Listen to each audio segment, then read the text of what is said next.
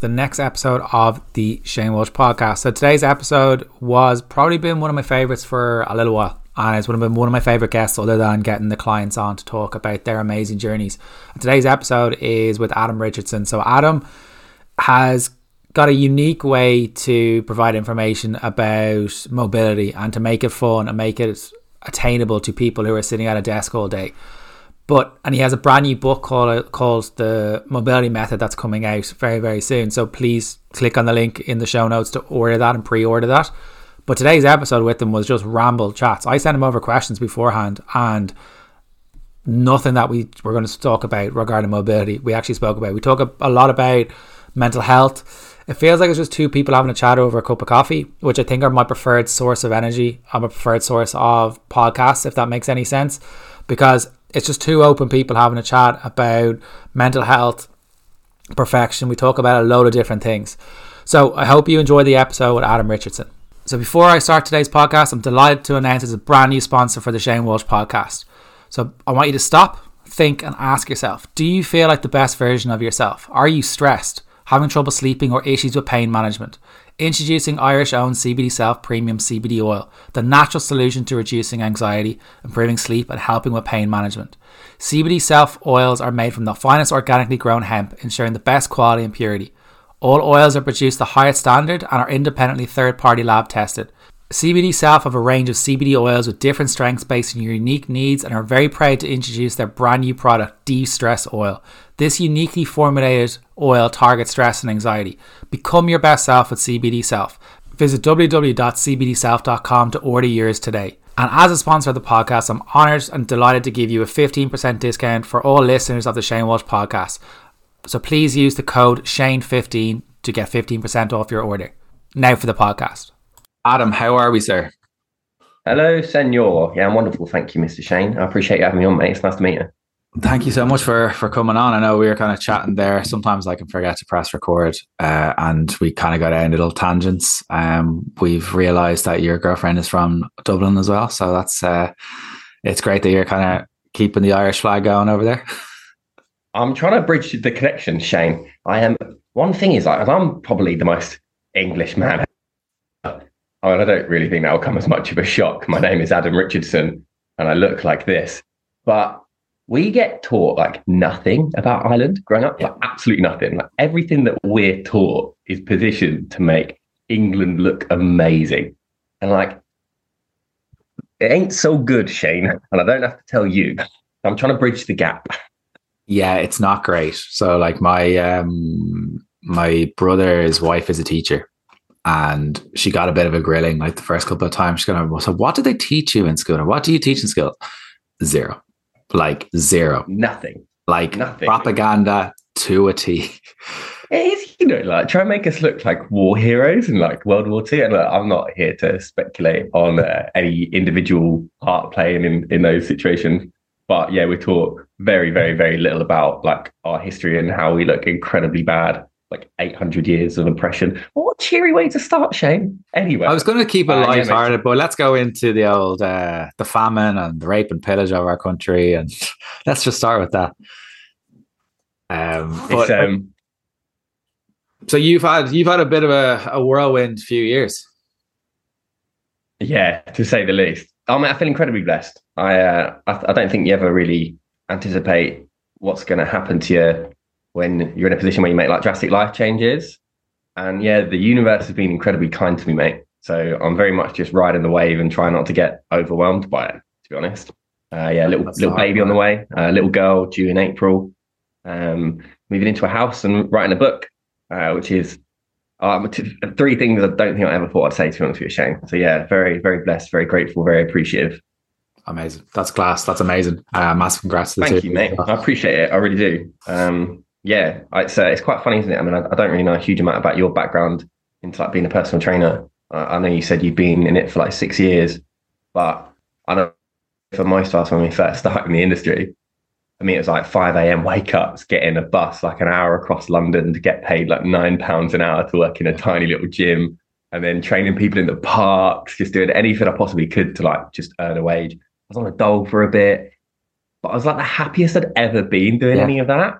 So to see it sort of manifest itself into this, I'm just so grateful to everyone that's been a part of that from the beginning and sort of believed in me. Um, so yeah, it's it's pretty bloody incredible, mate. I'm uh, very, very, very appreciative. I was driving in the car this morning. Your story there about kind of doing the stuff in the park. So Joe Wicks was on the radio on Irish radio this morning, um, and your story kind of overlaps a lot with what he says in that he started out the parks doing the boot camps. There would be no people that show up, but yet he felt he was more content at that stage because it was kind of like it was enjoying the process. He knew that it was kind of going to go somewhere. And it was just about kind of getting people in and making them happy. And that's what he feeds off. It's that energy off people. And you can see that from him as well.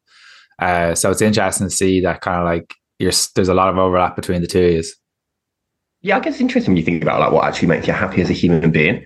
Uh, I heard, I think Jimmy Carr talking about it, the idea that like disposition is more important than position like your trajectory is more important than where you are in your life. And there are plenty of times I used to have it with my old job where you're kind of in this like corporate carrot on a stick without really realizing it. And you find yourself striving for a promotion that you don't really care about and you get it. And then all of a sudden you're like, wait, I, I don't really actually want this that much.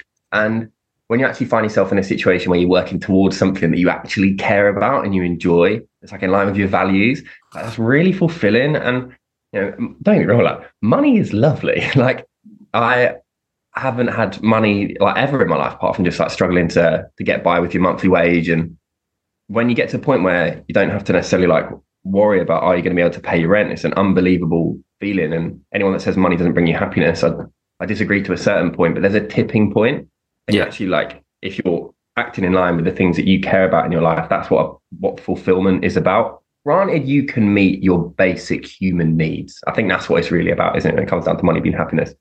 But yeah man yeah. i'm so so so thankful. I mean you said you've been in it for six years. What did you were you in recruitment before? Yeah you've you've gone deep there. Yeah yeah because i think you were listening to the gavin episode. Yeah i was in recruitment for in and out of recruitment recruitment and sales for about five or six years beforehand. Money was great but it wasn't bringing me happiness. Um, yeah we come from a similar background in that one like a a sales esque sort of background. Yeah, and yeah, same thing. Yeah, and I think my brain was all because I never knew what I wanted to do in, in school and college and stuff. I like did a master's in international business, and it's kind of like, well, international business is just vague as hell. It's like kind of being, it's like being like a, I want to be a transponder. like it doesn't make any sense. Um, but then you, I kind of came out of it, and then I fell into kind of sales and recruitment and it's kind of like all right i'm half decent at it but like it kind of i'm a, i'm naturally kind of an invert so to kind of be an extrovert to kind of actually try and sell people like i started off with door-to-door sales when i was in college trying to sell bins. That was the grimmest jobs i've ever had but and i never sold to a man. I only ever sold to women. That was a fact. Makes me wonder what i wonder what that says about um how you related to those those people and what you probably learned from that. How long were you doing door to door sales selling bins? Probably about five or six months, and I only work with females now. I don't work with men. I wonder what that is. I mean, I know you're somebody that's dived into, um, you know, your psychology, working with that. I mean, I'm I'm quite interested in learning a lot more about myself. But I am, I think for me, sales was hands down one of the most influential things that I have ever done. Like how resilient you have to be to knock on someone's oh. door, get it slammed in your face, to get back up and do it again. I think is amazing. And if everybody did something like that for a few months of their life, I think they'd have a lot more appreciation for what it takes to be resilient and a bit gritty. Yeah, um, and I do think I was I do think it helped. I definitely do think it helps, particularly when you're kind of like you are self-employed, because if the if you're not gritty or you don't got determination, like you generally you won't feed yourself. If you know what I mean. Like some people, we kind of have be we can be in this generation of like, well, I deserve this. Here's a handout. It's kind of like there's people that can get the handouts and still quite do do quite well, but there's an element of that you need to almost hate being Gary Vee and kind of saying that you need to enjoy the hustle. I don't want to be that person, but there, I do get a weird kick out of when a client comes in or a sponsor comes in or something like that, that I get that sense of achievement and I enjoy that process of talking through and navigating that whole thing. Because uh, some people think that's the whole enjoyment piece is when you get it, it when actually dopamine receptors get lit up when you're doing the actual process. So it's about enjoying what you're doing. And if I enjoy what I'm doing, it comes back to that. People, it's a big thing. it comes back to that. You know, trajectory is more important than your position about actually seeing the process. And I think comes back to being comfortable with being bad at something and being willing to. Again, it's yeah. I'm not really a big fan of the the hustle side of things, but the converse being, if things do take work, I just think there is like a there's a Goldilocks zone, you know, where there's definitely too much that leads to like burnout, dissatisfaction, and there's definitely too little that doesn't stimulate change. And each person's going to have a different Goldilocks zone depending on what they're trying to achieve, them as an individual and their skill set, their experience levels. But finding that like sweet spot, which doesn't stay the same, it moves and it changes and it oscillates depending on your stages in your life. But where that challenge is just about right, but the willingness to be bad at something and to be uncomfortable failing and being rubbish and questioning how do I make that better? And I think a lot of the time, whether it's sales, whether it's anything in your life, that uh, you the only way you will get better at doing it is by doing it. I, I think about like juggling. I'm not going to say I think about juggling a lot. Like every morning I wake up and think about juggling, but I think there's so many things in life are like juggling in the sense of this sounds ridiculous. The only way you get better at juggling is by juggling. You can't think your way into doing it. But in order to learn, like you have to be willing to spend hours dropping those balls all over the floor. But the more you expose yourself to it, the more you're willing to be like patient with that process and know that every time you drop it, that's another repetition that like embeds itself in the learning process while your brain just naturally figures it out eventually you will get to a point where your brain will sort of solve that just through exposure. But I think there are so many people in the world that the moment they hit that initial failure, get this feeling of discomfort or embarrassment as if they're not supposed to be bad at something. It's like, no, it's completely a part of the process. Be willing to drop the balls.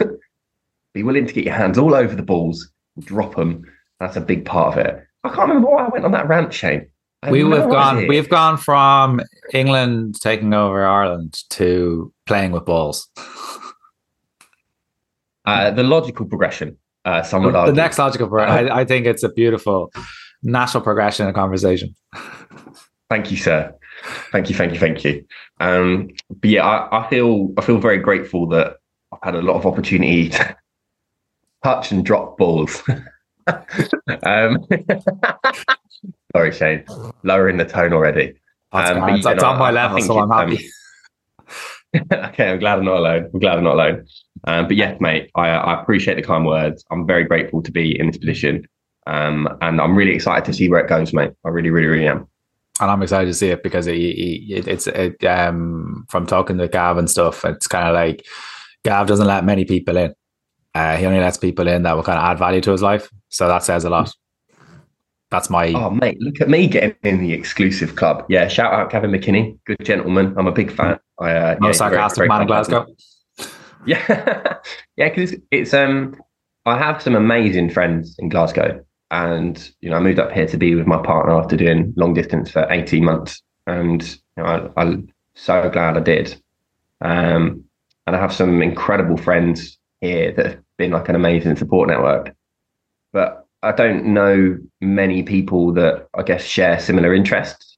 Um, and you know, long gone are sort of like my my my party days, and finding people I think that actually have like-minded interests that want to explore areas of not only just like fitness but personal development and etc etc yep. you can have a laugh with i think is is so so so important and yeah he's, he's been a good good little addition in my life for that um, Shane ran my first ever half marathon this weekend. I don't know what it is about running that just makes me feel like really smug. But like I just want to tell everyone. I'm like, uh, excuse me. It's like it's kind of like. How do you know someone's a vegan? They tell you. Yeah. Same with being a runner, isn't it? I wear obnoxious shoes and tell everybody I run. Yeah, um, exactly. But yes, mate, it's been it's been a, been a nice nice place being up here, and I think yeah, to meet and uh, people that are quite like minded, as well as the other uh, guys he runs uh, the podcast studio with Dale and, and James. Um, yeah, really, really love gents. Uh, I do find that I'm not sure if you do the same, especially as you're, you know, the, the, fitness industry, like you said, it is a bit of an odd one, isn't it? And I think often on social media, like myself, you get you get a version of myself, you yeah. get like the entirety of it, but it's um, I think quite rare, not quite rare, sorry. The more you spend time in any sort of environment, whether it be on like the online space or in person space, the more you do sort of draw people that are like-minded to you based on, I guess, what you do in the world, and the more and more you sort of chip away. That it's a weird. I don't understand how this works. I do almost feel like it is some sort of magnetic phenomenon that the more you act in the world, I guess, true to your values, the more you draw people in. If you could explain how that works, Shane, I'll be mind blown. I'd love to know the answer. So if anyone knows, please let me know. But I do feel like that's a thing. Do you know what I mean? I would say it does because uh, there's different people that come into your life at different stages of your life. Like you would have people that you maybe have been your drinking buddies. There are people who you maybe play football with. There will be people who you would maybe be in college with. You have a different group for different things. And I would always say, and I have said this to kind of clients and stuff, is that there's a lot of pressure that a lot of people put on their other half or people around them to be the one voice of reason reason in every aspect of their life. And I can't remember what book I heard it in or read it in, but it was saying something like you need to have someone that is can give you advice on finance have someone that will give you advice in relationships someone will give you advice in work someone will give you it's too much pressure to put it into all in one person but having different people that will give you be able to give you advice on different areas and having the importance of having that kind of inner circle around you as well. I think that's a huge aspect.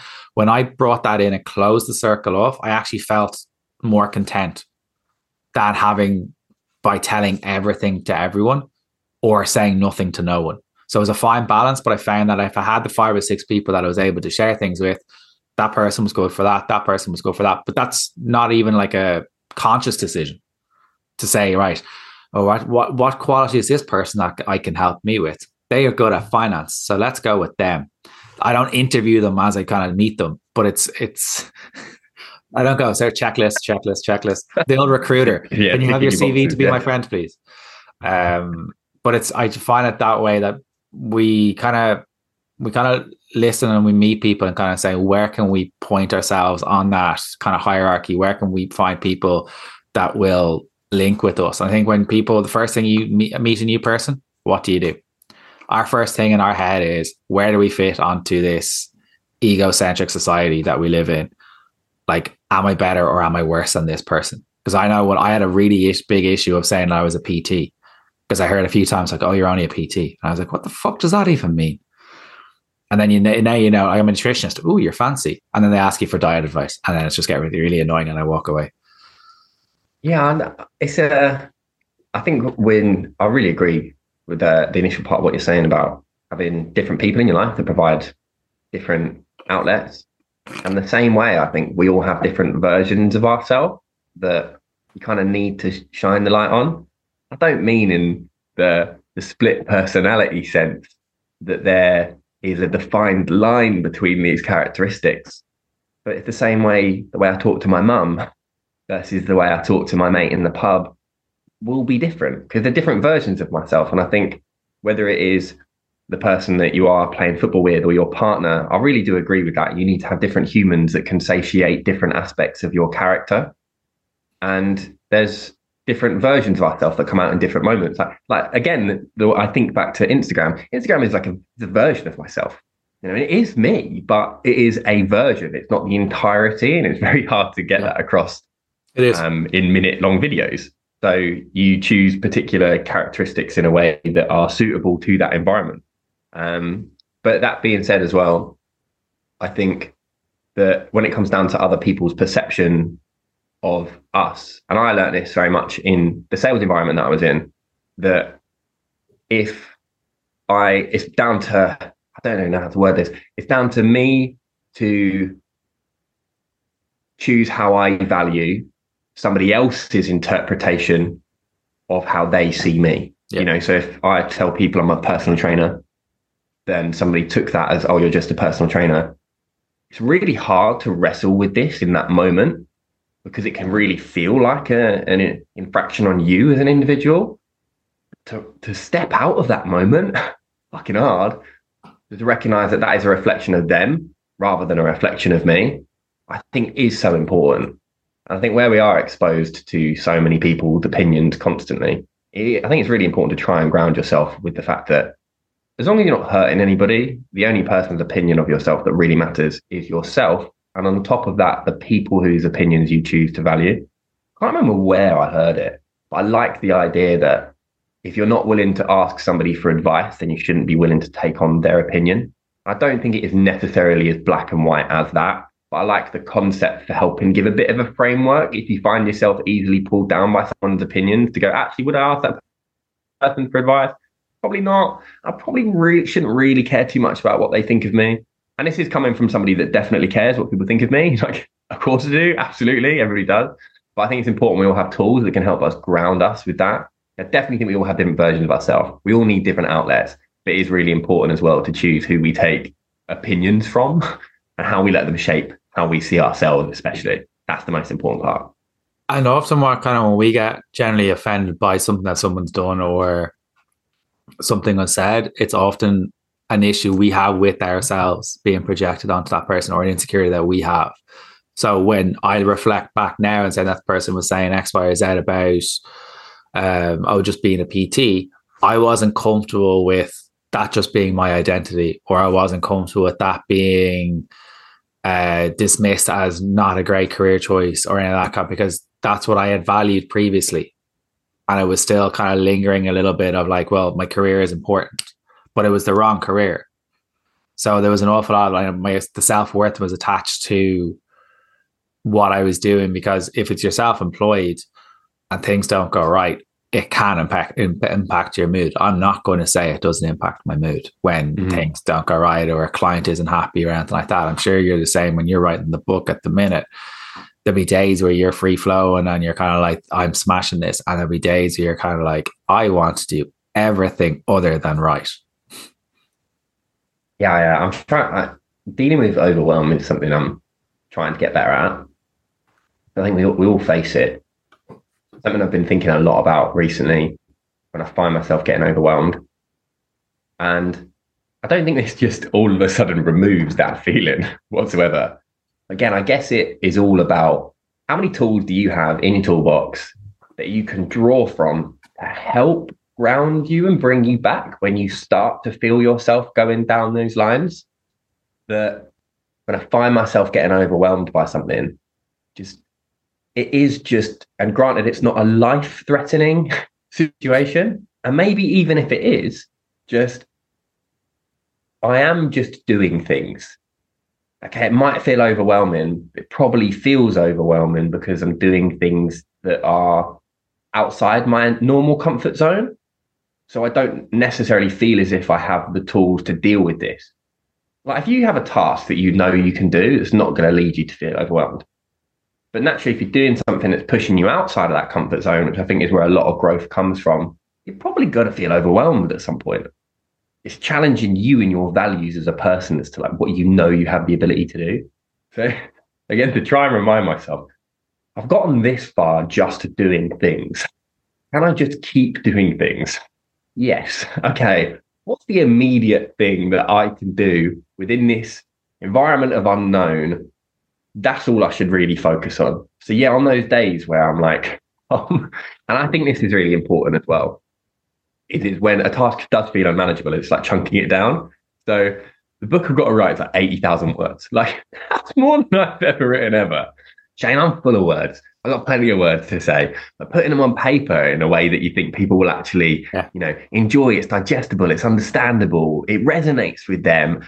And to remember as well that it's not a complete encyclopedia of the topic you're talking about and you're trying to distill this information down to the, the the most appropriate or at least useful things and then you wrestle with the idea that okay it's never going to be perfect because nothing ever is perfect and although it is this final product that is solidified in the world and there forever i say forever in term in like inverted commas because you know nothing really lasts forever and in a few generations people will have forgotten about it anyway but to wrestle with all of that and break it down and think, okay, I don't actually have 80,000 words to write. obviously I do, but I made an Excel spreadsheet where I literally track all of the words I've written and then it calculates the percentage of how much of the book I've written.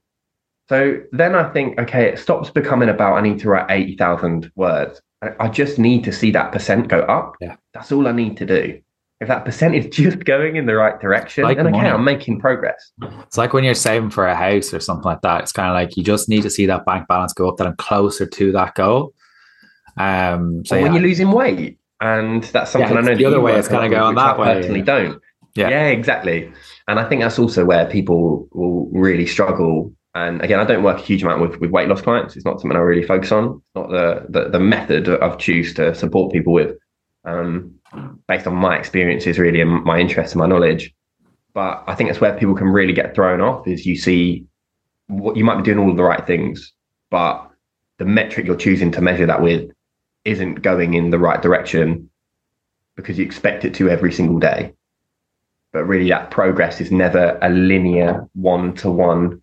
It's going to go straight correlation every single day. It is going to oscillate and go up and down. But again, it's trajectory overall and zooming out a little bit rather than hyperfixating on that day, which I think can be really hard to do. And also coming back to your point as well, like I'm someone that has struggled with my mental well-being. I'm sure you have. I think often I, there, there are so many reasons I could speculate as to why, and I think sometimes it really comes down to the idea of putting a huge amount of pressure on yourself to feel a particular way where maybe you don't. And there are some times in our life where we will need to rest. Sorry, there's someone at my door, Shane. I don't know if you can hear that. there are times in our life when we are going to need to rest and we're going to need to like slow down. And if there are days where I feel like I can't write, maybe I should listen to that. Maybe I shouldn't write that day. Maybe I should focus on something else that's going to fulfill me a little bit more. Maybe rather than trying to get blood from a stone. I don't know if you ever find yourself in those situations, maybe where it is you dealing with your business or your podcast or making content or your group coaching or individual coaching. know I have this task to do, but I just don't have it in me to do that today. So I'm going to give myself complete unadulterated, I don't know if that's the right word, but it feels good, complete permission to not do that thing today and to focus on fueling and fulfilling myself. Yeah, I there are days that I'm kind of like, well, I don't need to do everything. So like I know the last two days have been mental and working like 13, 14 hour days. But I know today Big, busy days. yeah, so they're long, hard days. So I know today there's going to be a little bit more of a step back that I'll be like, right, what what can I do today that's going to make this day a success? And that for me is just getting out for a walk. That and then I break it down that way. But what people think, it's particularly with tasks, is they have to be hundred percent all the time to see some sort of progression. Enough for me is for a walk. If my mental health is okay, the rest will be okay. That means I'm rested. That means I need to take a step back. That means my sleep will improve. My sleep is improved. I won't be as overwhelmed. My stress will be a little bit lower. I'll be able to impact and do what I can for others with my job. And because it's quite intense with the amount of people that I'm working with and the, the level that I work with them on. But it also allows me to kind of say, right, if I get my walk in, I'm going to be okay. It's kind of that time to kind of recenter yourself. I stopped listening to fitness podcasts. I only listen to like Wednesday's Peter Crouch, um, the Peter Crouch podcast, or a football podcast, and I completely zone out, and then I stress myself out because Man United are so shit, and it's really sad. It's really No sad. comment. and my brother, from me.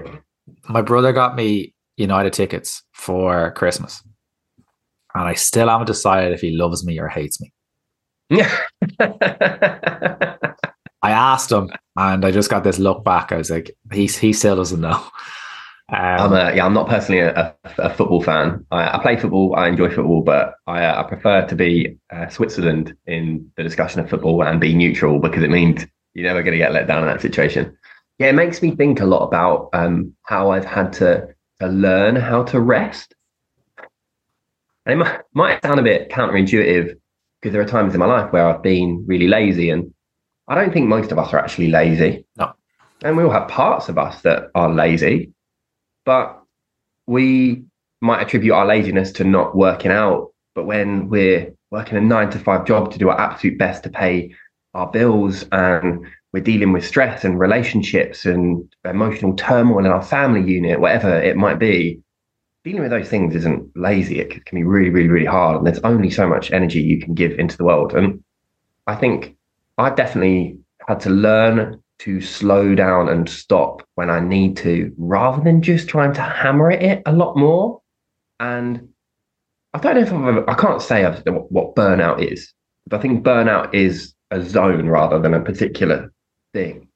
And there's definitely times in my life where I've hit points where I just don't have the energy and I have to recognize that and stop and slow down. And it makes me think a lot about like the word balance. And I think balance is one of those like buzzwords in fitness, isn't it? Like you need a balanced approach. But like what actually is a balanced approach? And I think about the definition of balance is your ability to maintain stability in a position. And I think about like walking on a tightrope. I think that's something we could all appreciate how difficult it would be to balance in that situation, especially if you've never done it before.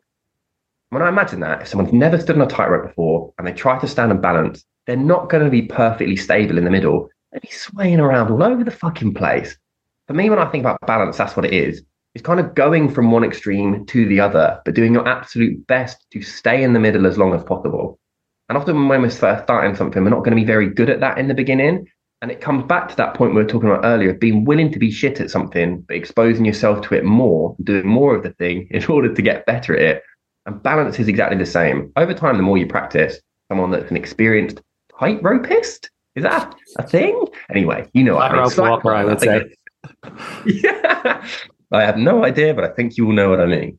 An experienced tightropist will be good at maintaining that balance from their practice, from exposing themselves to those extremes. But if you're always going to try and hammer, work, work, work, work, work, work, work, do more, more, more, more, more, it's an inevitable way it's going to lead to burnout. And I think often when people start on embarking on their exercise journey. I know I did. Can't speak for you, Shane. I know a lot of people I've worked with in the past is very much this all or nothing mindset of trying to do as much as you can for as long as you possibly can. I really believe if people understood actually that less is more approach. And I think, you know, if you continuing the rant, Shane, with passion, if you did one workout a year, 52 workouts in a year, maths are you stuck at that rather than doing three a week for a month, or let's say five a week for a month, and you do 20 workouts, more maths, and then you burn out and then you stop and you don't do it because you're injured or you're sick or you're tired or whatever it might be. Which one is going to lead to more results in the long run? That one you can stick to, isn't it? Yeah. I think it comes down to be willing to stop and to rest and to have a better definition of what that balance is. Thank you for listening to my rant, Shane. Over to you, sir. welcome to my TED Talk. Um, no, but I think what you said there at the end is it, that all or nothing approach is what an awful lot of people can adopt. And we're in what the 10th of January when we're recording this, and people will be in the height of that at the minute from post Christmas. And the all or nothing approach is kind of like you must be very happy to have no money but you also must be very happy to have all the money because that's essentially what you were saying with all or nothing. Stress, anxiety, more stress, trouble sleeping. It's a continuous negative cycle. This seems to be the norm for modern life. It doesn't always have to be like this though. Try CBD Self's uniquely formulated combination of CBD and CBG de stress oil, designed to help naturally reduce stress and anxiety. Become your best self with CBD Self. Check out the website www.cbdself.com and use Shane one five to get a 15% discount off your order. And no one wants no money. Yes, we want all the money, but you must be happy with either of those approaches because that's what most people's approach is to health, fitness, food, nutrition. It's like I'm either on plan in inverted commas or I'm off plan. No, no, no. Mm. You are just giving up or you haven't found the right approach. And the approach mm. that works for Adam will be the different approach to me. I Adam might be doing intermittent fasting, or I might kind of eating a little bit more in the evenings, or whatever it may be. There's very very different approaches.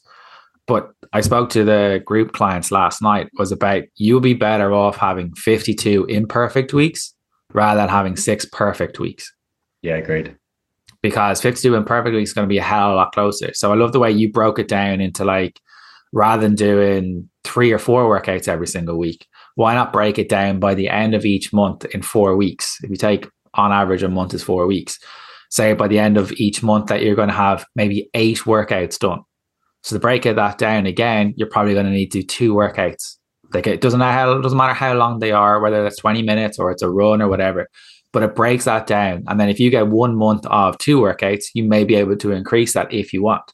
Most people focus too much on increasing their exercise in January, thinking that's going to lead to weight loss. When I would honestly believe that 97% of it is your nutrition, your habits, your behaviors, your awareness. And that's the 97% that most people forget about and they wonder why they go nowhere very fast. Yeah, it's hard because, again, I don't speak a huge amount about fat loss. Um, and something I don't work a huge amount with with my clients. Some it is a factor, and I'll help them because I think it's involved in you know making a decision for yourself if it's something that's important to you. But I think as well it comes down to just finding a way that somebody can stick it for the long run. I talk about this so much, and I become really fascinated with the idea and something we're all taught as kids is the tortoise versus the hare. And we all know who wins, but somewhere along the way of growing up, we forget that. There's a reason that story has stuck around for so long. I think about that with all the old dages that we're told as kids. There's a reason we're told them. There's messages in there that we're meant to pick up, but we forget them along the way and suddenly they stop applying to us. And I feel really fascinated about the sort of lessons that I'm going to try to teach my little girl as she grows up. Now, inevitably, she's going to be herself. She's going to find her way in the world. But what are the things that I want to teach her? And back to the point you were saying about being willing to be imperfect. And obviously, I work a lot with like mobility. Flexibility is a big part of that. It's not the only part of mobility, but it is a big part. And I think it's quite a funny thing. In order to improve your flexibility, you have to be willing to be flexible with how you approach your flexibility. And it means the same with any pursuit. You have to be willing to be flexible. You can have a perfect plan and you could try plan all your workouts for the next year, but it's not going to fucking happen. Something's going to fuck you up and get in your way. I promise you. Like something will come out of nowhere. Whether it's you getting ill, you're getting sick, you're getting injured, a family disaster, whatever it might be, something is going to get in your way. And if you're so set on having that um, perfect ticking of a box, you're never going to achieve it. And I think it's all well and good bringing problems up, but you have to be willing to contribute solutions. And I don't always have solutions to all the problems. But one thing I found really helpful with myself from moving away from that like perfectionist mindset, all or nothing mindset, it's really helped a lot of my clients is working with, I, I call it like a buffer zone. So it's the idea that rather than I need three workouts a week, okay, if I can do between one and three, that's a win. You know, my minimum, my yeah. non-negotiable that I will stick to that accounts for life intervention, divine intervention, if you so believe in that, in that, that gives you that flexibility for whatever reason. If you can't do three workouts, but if you can still hit that minimum, you can still feel positive. And I think rather than set your expectations so high and fall beneath them and feel dissatisfied, but you know, if you said, if you decided that earning, let's say, a hundred thousand pounds in a year or hundred thousand euros in a year was success, and you earn eighty thousand, you might be dissatisfied because of the differential. Whereas actually, 80,000 is a huge amount of money that is way above an average. That if you focused on the opposite, okay, anything above a certain amount is good. You're more likely to feel a bit satisfied by it. And I think it's really important. And something I found really useful is just giving yourself a bit of a buffer zone. Okay, to listen to your body a little bit more. And there are some days where you probably don't need to push as much as you think you do in order to get results. And zooming out into the long term a little bit, being the sexy tortoise and versus the the hare probably going to lead to long term results and a little bit more satisfaction rather than burning yourself down to the ground. I really like that idea of the buffer zone. Of kind of like, I think just doing something rather than doing nothing for the week, having that, even if it's 2% towards your goal, it's better than trying to do 100% at all times. But I really like I the idea of that buffer zone. I heard a really nice phrase from Josh Taylor. Um, love this geese. I don't know if you've seen his work on Instagram. Sensational coach. I think he's phenomenal. Would really recommend checking him out. And he wrote it as always something over all or nothing. And that really sticks with me. That it is that, isn't it? It's how can we just get you doing always something in an imperfect world which we live in versus I'm either in or I'm out. You don't need that just chip away. My my mate he says something really nice.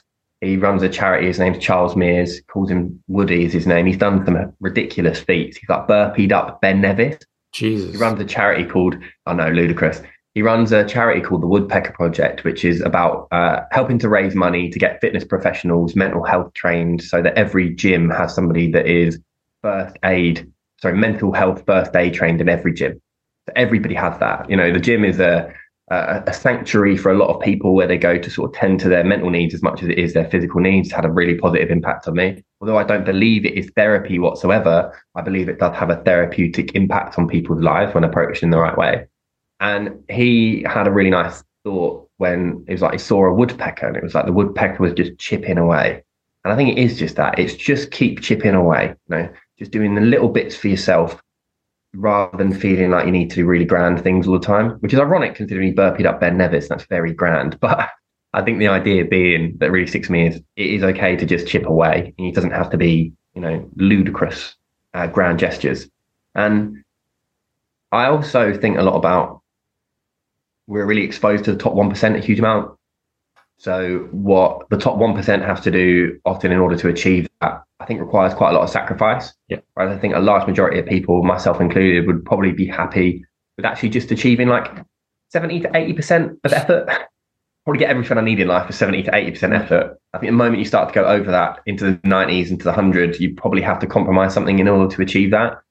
And uh, to be honest, I don't think the trade off is worth it we're, we're exposed to those people because of the nature of media and social media that I think it lulls us into this feeling that we have to do everything in order to achieve that greatness. But I think it comes down to the understand what we want as individuals, what we want, why it's important to us, what our definition of success is, and then focus on chipping away and seeing progress rather than I will be happy once I get at the top of this mountain to then find out that fuck, actually, I was walking up the wrong mountain the whole time, which is something I've heard somebody else say, which I really liked, but I can't remember for the life of me who said yeah, it. Yeah, wrong ladder against the wrong wall is kind of the yeah, yeah it's exactly the same analogy. Exactly the same analogy. I, I really believe that. But I'm not sure about you when you were talking about recruitment earlier. But that's how I felt. Know, I spent seven years in a job that I just didn't want to be in, and now I feel like I've got my ladder up the right wall. And even when I was waking up at five in the morning, it and I got a new client. I was like, oh my god, yeah, it's, it, you get a certain buzz out of it. You do like it's because it, it's it, you know it's like right, I can help this person. Like my job really is to help people. I, sometimes it comes at a cost of me because I try to help too often, but it's just when you have someone that you're that's willing to part with their hard, very hard earned money that they're putting their trust in you, it gives you that kind of kind of a boost in confidence for yourself. It's a validation factor. Like let's not it's a stroke of the ego. Let's not just call it what it is. It is a oh, stroke okay. of the ego when you get that little bit like, oh, someone likes me. Someone's resonated with my content. I'm needy. Come come come hither. Come give me well, hugs. have a cat. exactly, yeah. Exactly, yeah. Cats just rub against things. Um so yeah, no, it, it is that whole thing of like when you when I was in recruitment, I kind of felt like almost sleazy and dirty because I was taking people out of jobs that they were comfortable in, and then maybe even making them move into a job that was a temp job and giving up their pension and putting them into a temporary job that may not be there in nine months when they have a mm-hmm. family and a roof over their head and you're trying to talk to them around just for a fucking number on a board to go up for the sake of what 15% commission and whatever it was making money for someone else that you fucking hated.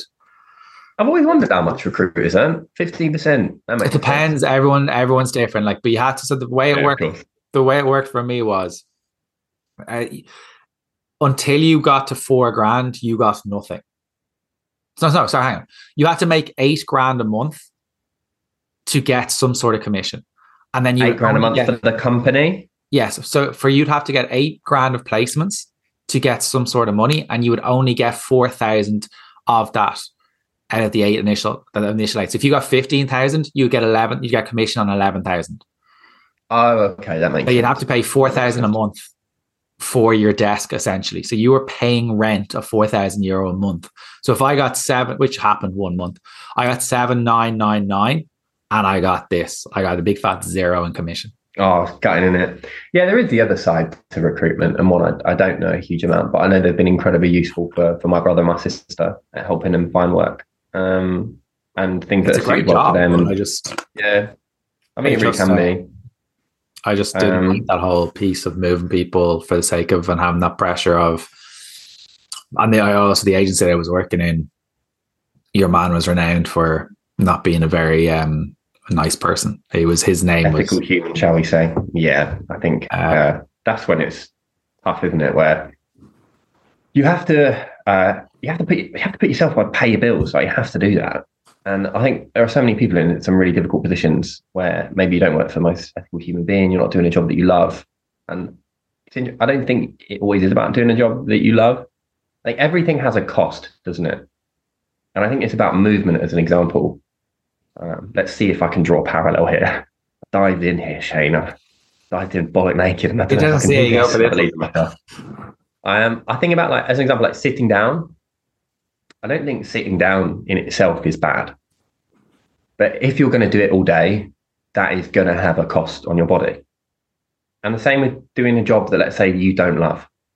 You know, it costs a certain amount of time, but if you're able to turn up at 9 a.m., switch off at 5 p.m., like Monday to Friday, and it pays you enough to do the things that you value and enjoy in your life, then that cost is worth it because the value it gives outside is, is more positive and benefit, bit of beneficial. Um, yeah, I don't know if I can draw the parallel back to the sitting. We'll just leave it there. No, but I, I understand do what you're trying to is- say. Like, I understand, like, if the sitting piece, like, people say, oh, sitting's worse than smoking or something. It's like, it's fucking not smoking. It's just fucking As somebody not. who smoked for almost 10 years of my life, I can confirm it is not as bad for you as smoking. It's not like obviously if you're sitting all day at a desk and your back is seizing up or your mobility is shit and it's impacting how you move and you're wrecking your back if you're trying to pick up your kid and stuff, there's obviously you need to go to physio and get that sorted or whatever, or do some sort of stretching or do something to improve yourself. But it's doing something. And I think people can forget about like, oh, there's this new trendy fat loss workout or this new workout that someone showed me on up on Instagram. It's kind of like, or this new fad recipe book that someone's putting up or air fryer recipe book. It's like you don't need all this gimmicky shit. All about is the equivalent something. I think of in in my my field as like the mobility world, the movement side of things is, and I try my best to not do this. There maybe it's been times where I have fallen prey to it in terms of trying to increase engagement on social media and grab attention. I'm sure we've all seen them where it's like a video of somebody doing a point uh, a move, saying like point of view, you do this move and suddenly your back pain goes away. I think they can be. There's a positive in that it might encourage somebody to move and to explore movement for them. But if you're somebody doing that move that isn't getting a positive result from it, start to feel like you're the issue and you're doing something wrong, and a, a gross oversimplification of something that is incredibly complex. And I think it comes to that point, falling for like a fad diet or whatever it might be it's about exploring like a quick answer to something that probably has a more complex solution or maybe it's not even necessarily a complex solution but just a solution that i think will often take more time i think as an example when i think about um, mental health for me if, if i ever struggle with something in my mental health or mental well-being probably hasn't happened as a result necessarily something that's happened acute for me personally, in my experience, I believe it would often be more like a, a chronic build up over time that then leads to something that maybe feels a little bit more acute. I think often can be the same with uh, mobility issues. If you do struggle with back pain, maybe chances are the inputs you're exposing your body to on a regular basis are leading to this. And that it's not necessarily that you sneezed and put your back out that is the immediate thing, but it's the chronic buildup of input over time that then leads to that crossing the threshold, which causes the issue. But when we try to get out of those sticky situations, like we want something we can click our fingers to and go, yes, let's get out of it. And whether it be dealing with like mental health uh, difficulties or physical injury or chronic pain, it probably is something that will take a lot more work and months or even years to do so. And again, it comes back to a other original point we're talking about about being willing to be bad at something when you're stepping into different, different, different territory. You know, But it also probably took months or years to get to that position of that discomfort for some people. Obviously, Yeah, it's what I like mean, man. predispositions. So it's kind of like it's taken a while to disimprove yourself. So it's going to take a while to maybe improve yourself. And that's okay. like you, you're allowed to make mistakes. There will be setbacks. And it's almost an arrogance thing that you're not allowed to fail. You're not allowed to make mistakes. You're not allowed to maybe overeat. You're not allowed to stress eat. You're not allowed to to kind of it's almost caring too much what other people are thinking and looking for that acceptance piece of like, oh, I need to be perfect in order to, for this person to like me. It was like, but would you allow that person into your circle? Would you allow that person in your life on a day to day basis? Like we've spoken about nothing that I've sent over to you, by the way. Absolutely. I'll be honest. I can't remember what you sent over to me. I, I'm, I'm kind of glad I'm not got the questions. I'm like, nah. I am. Um, yeah, it's nice when you get it because I, I don't really have much opportunity to have like you know longer form conversations apart from be it with my clients, which again like love and adore. Um, but yeah, it's nice to sit down and talk about these sorts of things. I think there's something again quite cathartic about just exploring your thoughts in, especially because I I'm fascinated about what makes my brain tick and why it thinks the way that it does. I try to approach it from a non-judgmental point of view, but it's really hard to do so, you know. And. It's interesting, isn't it? How I think sometimes, and I can't speak for everybody here, obviously, we'll hold different people to. We won't hold ourselves to the same standards we'll hold other people. Often the standards we hold for ourselves will be a lot harsher than we will to other people. And if somebody else were to do something imperfect or make a mistake or fail, that I would hope anyway that we would be less judgmental and be willing to pick that person up and support them probably more readily than we would ourselves. And I, think we need to give ourselves the same sort of care and consideration. I um, yeah, I, this has become something I've I talk about this again quite a lot. It's the idea for me is like not necessarily the the owner of our body, so much as I think we are like the guardian of our body. Yeah. Like, you know, I, I think I've said this in a, a few other podcasts where that's something I really think about. You are just kind of just thrown into the world. like, yeah, everyone's winging it. That's the biggest thing I've learned. Everyone yeah. is just doing their best to survive. Sometimes there will be times where you're not surviving very well, and that's okay. But it's also looking at what you have around you rather than just pushing, pushing, pushing away because it is easy just to go self implode mode when shit gets difficult. Um, mm. I know I've done that previously through my own mental health battles. I literally went full hermit mode, and it, just doesn't. It's just an easy thing to do because you're control. You're trying to control that situation. You may have been able to control the outcome of the thing that actually happens to you, but your way of controlling the situation is now. Well, if I've been hurt by someone, I will try not to get hurt by someone again. Especially if mm. you're kind of going into a relationship, it's kind of like, well, I've been hurt in one relationship so maybe in order for for me to protect myself in another one, I'm not going to give the full story. I'm not going to fully immerse myself into it. But that's not fair on the other person. That's not fair on you because you're not going in gung ho. You're not going in fully embraced into the actual and being present. I generally think when most people are being present, like we can look at phones all day. When people are not present, that's where the issues can happen for people when they're worrying about that to do list they're worrying about all the washing or the, the cooking or whatever has to be done in the house, or they're worrying about the meetings that are happening in three weeks, the holidays coming up in four weeks. That's where the anxiety comes from. And it's worrying about what would you say your because I, I, you know, I, I agree.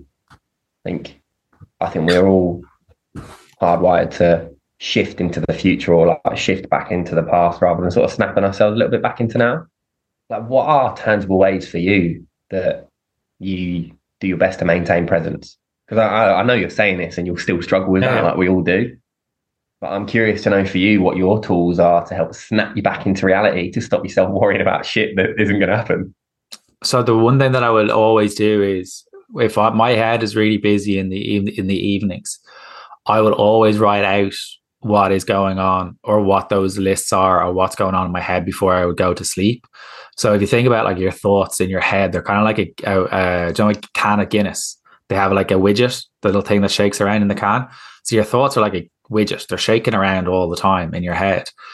And your brain needs to turn off. So many people are overstimulated before they go to bed through caffeine or their phone or Netflix or their laptops or work. So it's a way for you to get this out onto a piece of paper. And then you can mm. actually look at that piece of paper and look at and realize how unimportant most of those things that you're having. Like actually rank them in order of importance. Of one being the most important, 10 being very unimportant. And actually realize that none of them are important. It's literally a to-do list. And if you really wanted to do those things, you would do those things. Because when we're overwhelmed, tends to come from this thing of I heard this quote of overwhelm tends to come from doing a whole lot of actions that are against our values. So if we're not Yeah, if we're not sure of our own values, no wonder overwhelm is going to happen. But if we can make this conscious, and your values can change. Like my values two years ago were very different to where same. they are now. Yeah, same. And they can be fluid. So it's understanding what's um, important to you. It makes me think of two things. How there's like active presence and I don't know if this is really the right word to describe it, but almost like a passive presence. Yeah. That when you're actively approaching the things that are on your mind to try and get them out of your mind. And I think there's a real importance in having, and this is one of the things I value the most about exercise, but not actually just exercise, like sport specifically. So I grew up playing loads of sport and then just stopped for ages. And you know, I'm quite like I actually enjoy going to the gym. It's something that's I've internalized as something I value. It's been a positive impact to my life. And and same with like running. But when I do those things, I, I'm still in my head. Whereas I play five aside once a week. And oh my God, it is an hour of the week where I think about nothing apart from I'm like a little Jack Russell. I'm like, get that bag of air. I'm like, get it, get it, get it, get it.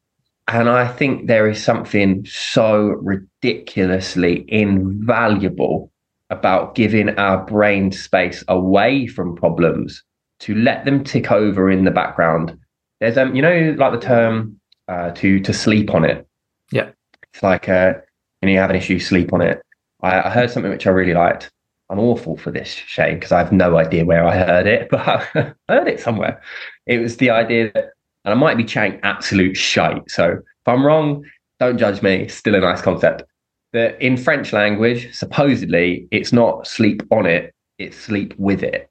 And I think that's the idea of, you know, being willing to give ourselves space to sit with that issue and how good our brain is at actually solving those issues when we allow it to have that space. I think it's really important to sort of have both if you're dealing with that overwhelm and you're trying to be a little bit more present, there's the active presence of sitting with the problem. And then there's almost like the passive of being willing to give your brain space by doing something else completely where you are completely focused on what you are doing in that moment. Because I actually think as well, when you're sitting writing about all the things on your brain, although they are all the things on your brain, they're probably all things on your brain that have to do with other time zones, whether it's past or present or future, rather than actually what you're doing right now although maybe you're writing and that is something that's dragging you into the present, I can't think of anything better. I'd be really interested to hear other people's like things that they find themselves the most present. Because the the best mechanism I have is is playing a sport. And I know a lot of people that don't enjoy playing a sport, but I'd be such an advocate of more people doing it because there's nothing in the world that makes me so well and truly present. I agree. I'm just taking the ball around. I agree with you. Like I like I play football or soccer, whatever they want to call it and I know like um like I know I have football training tonight. I don't really want to go. It's fucking cold. Um, but I know that for that hour and a bit of football training, it's my time literally just to kind of release a little bit of frustration, mm. but also to be present with the lads, have the crack with the lads. And you do miss that that banter and being able to just kind of run around because there's no worries in your head.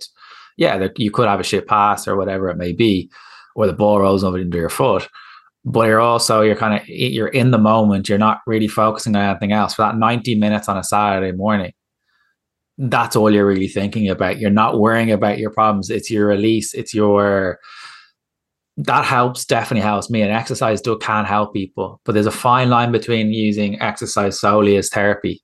And some people can yeah. go down no, that I agree, yeah. um and i've done it's that balance isn't it? Yeah we're back, to, we're, back, we're back to those tightrope walkers. Yeah. Yeah, I, I, love it though, mate. I, I agree with you. And I, I, know there will be a lot of people that don't enjoy sport, and maybe it will be painting. You know, it's, it, I think it's completely submersing yourself in something that is physical that allows your brain to do its thing, uh, like it's its thing in its own time. But again, it's not being so. Um, I don't know what I was about to say gung ho. I don't think I've ever said that in my life. I'm going to commit to it like so gung ho at committing to distracting yourself by doing that that you don't actually address something head on. You might see me walk across my room now, Shane. I'm going to let my cat in because she's just buzzing her nut off at the door, scratching, and she's going to be an absolute pain in the backside. There she goes. Um, but yeah, I really think it's important to draw from that both and uh, give brain space, but also tackle things head on. Um, and I guess it all comes down to, like you said, because I think presents, not like Christmas presents, although as nice as they are, uh, presents can feel a bit like a sort of like a bit of a buzz word again, like balance and sustainability and being present. It's like whenever I hear that, my first thing is like, what does that actually mean? I'm like, how do you actually do that? I guess it's about learning and playing and exploring. Excuse me, uh, exploring what works for you, and being willing to um, try lots of different things until you recognize, maybe retrospectively, that oh, actually, I spent 90 minutes not thinking about that thing, so I should probably dive a little bit more into that thing but also I should probably spend some active time addressing that as well, rather than just letting it tick over in the background. Oh, we love a bit of balance, Shane. Quite all, all about the balance. All about the balance. No, I love that. Um, and I think there's so much in that. I think the overwhelm uh, piece, to kind of like being in the moment about kind of being clear on your values, understanding why you do certain things, looking at what's around you and who you have around you. I think there's so many really positive messages. And I think sometimes it can I found the reaction to the podcast when I'm not talking about fitness get the bigger ones, like the episode with Gavin. I did another episode with Oisin Mulligan. I like, cool. I like Shane. I don't know very well, but any interaction I've had with him, he's been a really, really, really oh, lovely human. gentleman. Absolute yeah. gentleman. So yeah, it's uh, when we're talking about kind of mental health side of things and mindset side of things, see, people tend to latch onto a little bit more than me going protein. If I'm really honest, uh, I know I'm a PT, but I think fitness is quite boring, mate. Like, I don't oh, it is, yeah. all the time. People you overcomplicate it as well, though. I do honestly think that people over like f- nutrition as a concept is overcomplicated. It doesn't help with the raft of horseshit that you see on social media. People go walking around supermarkets saying that like Eddie Abbew, who goes and says you shouldn't eat processed food or shouldn't eat vegetables because they're going to give you like I don't know genital warts or whatever he is bullshit he's come up with. But I'm like, you're not having sex with the fucking vegetable one, um, unless you're into that saying things. I don't know, but like it's just a so much bullshit, no, so much bullshit out there. Like yeah. what's on Saldino or Saldano or whatever the fuck his name is. There's a lot of idiots. There are. I um yeah, I, I think it's about because I, I I've wrestled with this idea. I say wrestle with this idea. There are so many people pumping out like huge amounts of misinformation, and there's a huge amount of like call out culture, and it's something that I generally try to stay away from and try to stay in my lane. I just want to. Yeah, I just hope that my message will reach enough people in a positive way, and and hopefully be grounded in enough decent information. Because I, I get really scared about chatting a load of shit. I have a what some of the biggest uh, like seals of approval I've had is having like well-respected physiotherapists and chiropractors follow me and say your work's good. I respect it, and that for me has been like, oh my god, thank fuck, because I just the last thing I want to do is like misguide somebody and fill them with a load of bollocks. I do get really interested when I look at people like uh, Eddie, that is you know a lot of the stuff he will be saying is just not grounded in evidence. There just isn't. But there seems to be this weird then you scroll through some of the comments, it's like how many people are saying they've been helped by that. And I wonder how powerful that placebo effect is for people. If you believe something can have a positive impact on you, even if it isn't, you know, valid, true, evidence-backed information, if you believe it's going to have a positive impact, can it? And I'm really curious to know, and I say this with no understanding, I don't know the answer, the impact that that has in the long term following misinformation to people. Um, it's yeah, it, really it will like if it starts to impact in your health and your mental health down the line. I think that's where it's gone too far. But it's at what stage does it need to get to to walk away from it? Because oh, mate, in a in a in a perfect world, you know, I, I would it would be things that are evidence backed. I think it's also important to remember that there are a lot of things that we don't know. It's so important to be as grounded yeah. in evidence and science as possible. You know, anecdotes are important and they play their role and how they impact individual people. But yeah, when there is somebody that is actively aware they are uh, pumping misinformation, and this is what makes me wonder is when I hear people saying something like, do you actually really believe that like vegetables are bad? I'm like, like what? I don't understand how somebody can truly believe that. But again, yeah, that's why I try to stay in my lane because even just talking about it a little bit, I feel exhausted by it. I'm like, oh god, yeah. I'm not uh, like a confrontational sort of person. I find it really hard to be confrontational in my nature. Just it's something that I, I will struggle with, and and and you know, it might be a positive, it might be a negative, but I very much found that my life is more fulfilling when I stay in my lane and I focus on positively contributing to, to to my audience, the people that I speak to, rather than worrying too much about what other people are doing. And I see people like Layne Norton, who obviously incredibly knowledgeable human. I've learned a huge amount from him myself. Uh, focusing on, on calling people out. Ben Carpenter does it in a very classy way. I respect what he does, uh, and I respect any of them that, that put their effort into that. I just don't know how they how they do it. I just couldn't couldn't do it. It's, it's dealing with the backfire that I would really really struggle with. I'm not as secure maybe as them, but like Ben does it in a very classy way and a very posh sweary way. Layne, wet Layne goes a very, very different avenue, but he, do, he neither of them ever go after the individual. It's not about attacking character; it's attacking misinformation. It's attacking yeah. misinformation. So that's there's a fine line because I remember watching uh, an episode of, and I don't really listen to many of the episodes that are based on nutrition, but Diary of a CEO. They had Giles Yeo on talking about like weight or it's it like calories uh, aren't the actual premise behind weight loss. Some quote like that. I, I might have seen something like that. Yeah, yeah. But if you look at the comments of that episode of the video, all that's happening is they're attacking the individual of that he looks a certain way because he doesn't look a certain way or isn't a six pack nutritionist or whatever it is. They've gone after him for his race. They've gone after him for his weight. They've gone after him for X, Y, or Z. None of the people have actually gone out about it because of the, the information. The information he has said is correct. It's just that people maybe don't understand the full nuance of what he is saying. Food is general nutrition is generally somewhere in the middle. If there's an extreme left or an extreme right, there's probably too far gone. I think you can draw that and probably put that in life as a whole. You know, oh, like food, one hundred percent, and we've gone that way. We've gone that way. Like I, I social media, like people are like, "Well, oh. I want to get big on social media. I want to blow up on social media. I want all the clients in the world. I want all the money in the world." And like, you don't. Like, if fifty people came into you today, you wouldn't be able to deal with them. I am I kind of really annoyed. I can't remember who I heard. It's, uh, it's on a on a podcast, like again, a video based podcast, but it's talking about something called the, the biopsychosocial model of pain. And the idea is that pain isn't just mechanical. It's not just influenced by your body and the structures, but on your biology, your psychology towards pain, also your social circumstances as well. You know, I think stress is a form of pain, as an example. One of the things he talked about, I'm really annoyed, I can't remember the guy's name, but about embracing the grey. And uh, it's something I'm trying to get better at.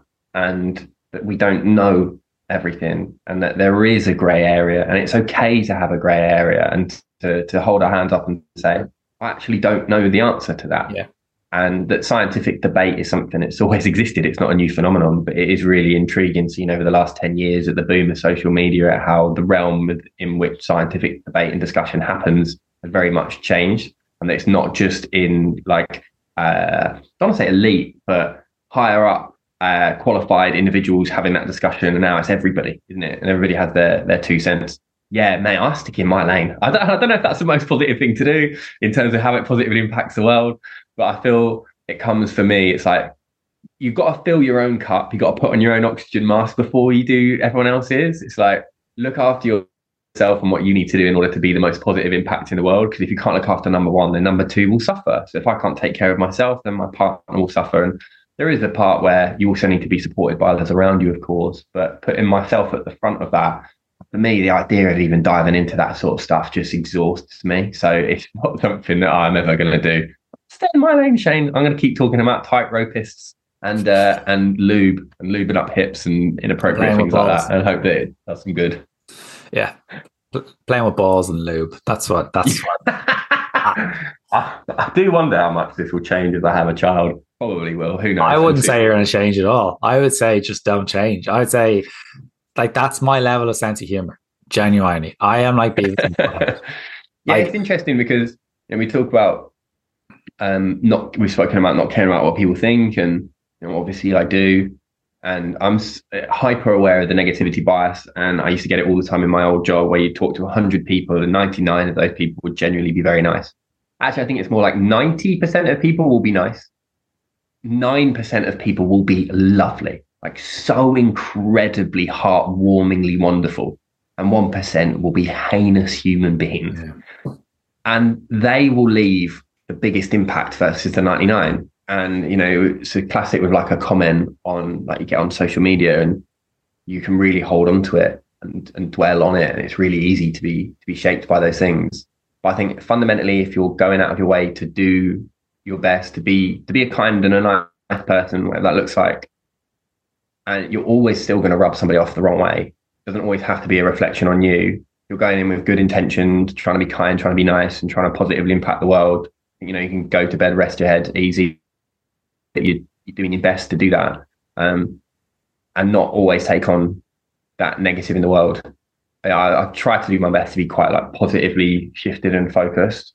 So I, I, I see a lot of people beaten down by like an incessant negative view of the world. I think if you choose to see the world where you'll only see the world like it more through that lens, it might be really hard, but choosing to find a positive in something, no matter how blatantly negative it might be, is for me a much more joyous way of living in the world. And I can't see any other way of doing it really. It's like I'd rather be a optimist and be wrong than a pessimist and be right, I guess. Um, I don't know why I started speaking about that, Shane. It just came out of my brain, but I mean it. But I think, but generally, when when those random when those random words of wisdom kind of generally come out, they generally are the way that where people will potentially latch onto that sentence. Um, I know why I said it because I'm still going to be making bull jokes when I have a baby daughter. Again, I'm my dad was always quite embarrassing with me, and I can already feel that I'm going to be a, a horribly embarrassing dad. And Embrace for my future daughter, I Embrace just want to apologize for the embarrassment I am going to infringe on your life. Please know I do it with all of the love in the world. Embrace it. That's what I would say. Um, Adam, I could literally chat all day, and I know you have a book to write. Um, so and that book is what we're going to talk about now. Where can people find out about the brand new book, The Mobility Method? Mate, I'm writing a book. Well, the book ain't out yet. The book is out in September uh, this year, actually, which is quite wild to say. It's due to come out on September the 12th.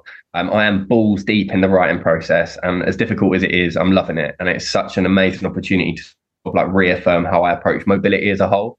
Um, so it's called the Mobility Method, um, supported by Penguin. They've been absolute legends of the publishers that giving me this opportunity. I guess it's kind of like my ultimate beginner's guide to mobility and, and trying to decomplicate and demystify something that is innately really complex and try to make it as digestible and funny as possible. Um, but also it's taking people, you know, kind of like through what what is mobility, you know, and why is it important to you? Like why why do you want to improve your ability to move? Um, and how does that support your purpose in the world? And then it's like hopefully some digestible ways that you can challenge and test your mobility and look at improving it so you can keep clicking your heels for the rest of your life. And um, you can find it on, I guess, my socials. Um, yeah, I, am called Adam Richardson. I actually only have one A in my name, but my socials is A Adam Richardson. Really hard to get one. You know, there's a lot of Adam Richardsons in the world, Shane. a lot of us. Um, are there many Shane Walshes? Uh, yeah, there's three or four, three famous ones. So the main guy from The Walking Dead. Is he called Shane Walsh? Are you talking about the guy Rick, the yeah. geese that was also in Love Actually? Uh, no, it's the other guy. The guy that was in. Oh, what the hell is he in? It's the other guy that's Shane Walsh. Um, oh, are you talking about the Punisher? Yeah. I haven't never seen The Walking Dead. I just know that uh, his name is Shane Walsh. There's a very famous uh, GAA footballer. He's probably one of the best in the country from Galway. And then there is another hurler from Waterford, I think. Um, so there's three. Uh, and then there's a lot. So if you type in Shane Walsh, it will come up as the guy from. Uh, not that I just sit around googling myself all day. Yeah, you do. Hey, we've all done it. I've done it. I've shamelessly just done it right now. I am. Um, yeah, you can. You can also find me on. Um, you can find me on uh, Google. Yeah, if you Google Adam Richards, I'm actually at the top. I'm well happy about that. There is another geese in there who is the goalkeeper for Sunderland. Uh, I think Sunderland Juniors, But yeah, you can you can Google Adam Richardson. The book's called The Mobility Methods. Uh, you can buy it on Amazon, Penguin, Waterstones.